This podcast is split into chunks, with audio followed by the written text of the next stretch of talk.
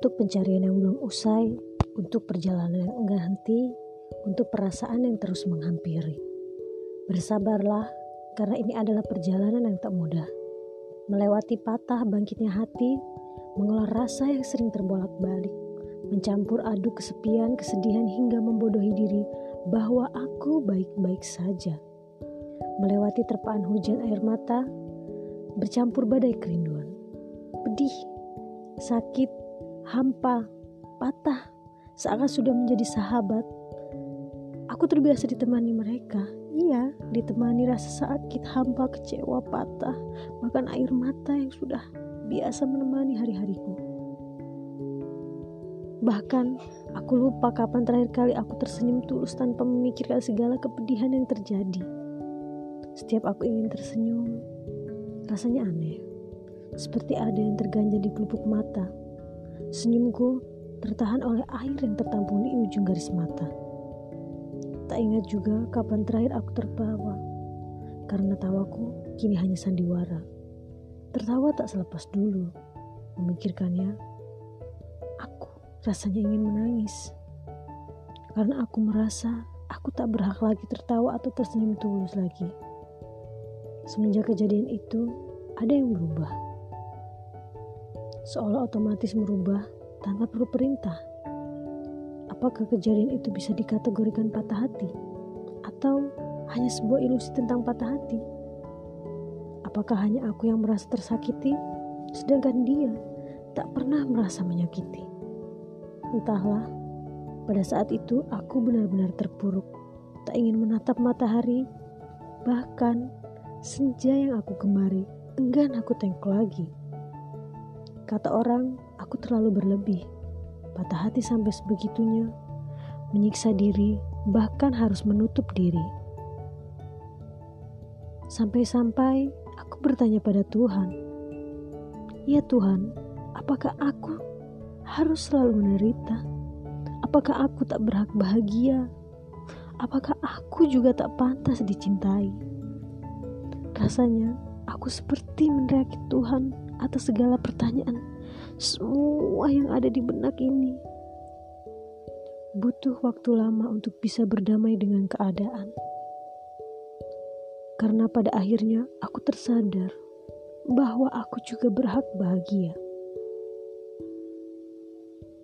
Kejadian itu memang bukan hari yang mudah. Menjalani hari-hari dengan sandiwara, pura-pura bahagia agar terlihat oleh si dia. Iya, dia yang sudah mematahkan hatiku. Pada saat itu, aku berusaha menjadi yang terdepan, menjadi wanita yang membanggakan. Aku mulai ikut semua kompetisi debat bahasa, sampai akhirnya aku menjadi juara. Kupamerkan sertifikat medali-medaliku pada sebuah media sosial. Alih-alih aku ingin menunjukkan padanya bahwa aku berhasil. Aku ingin membuatnya kecewa karena dia pernah meninggalkanku. Aku terus melakukan hal yang terbaik, meraih semua mimpi, alih-alih ingin dilihat oleh dia. Tapi tetap saja hatiku bukan makin baik, tapi makin memburuk. Aku makin kesal, aku makin marah, dan aku mulai menangis lagi. Sampai suatu ketika, aku benar-benar mengurung diri lagi. Di sewaktu malam, aku menggelar sajadah. Iya, sejadah peninggalan ayah. Sepertiga malamku, kutadahkan kedua tangan. Aku tak berucap. Aku tak mengatakan apa-apa atau aku tak bertanya apa-apa pada Tuhan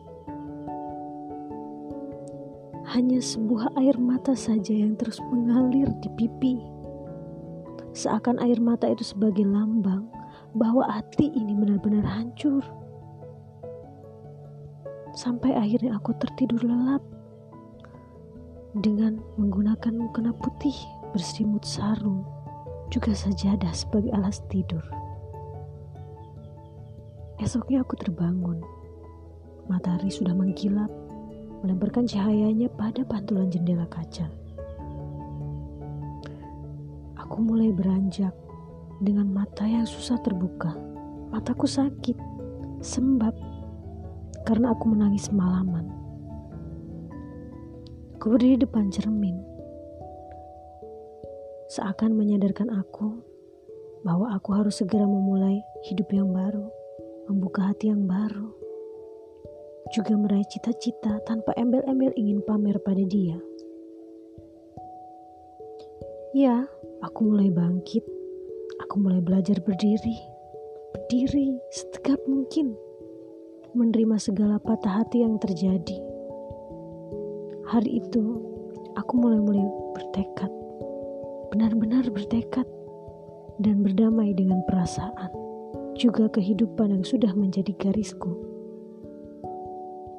Memang masih terasa sakit dan kecewa, namun aku memutuskan untuk menyimpan rasa sakit bersama dengan rasa bahagia yang pernah terjadi bersama dia. Aku menumpuk semua rasa ini dalam relung hati terdalam dan aku mulai bangkit. Aku yakin akan ada jawaban terbaik atas segala kesedihan juga patahan hati ini. Tanpa kita sadari, Tuhan itu maha baik.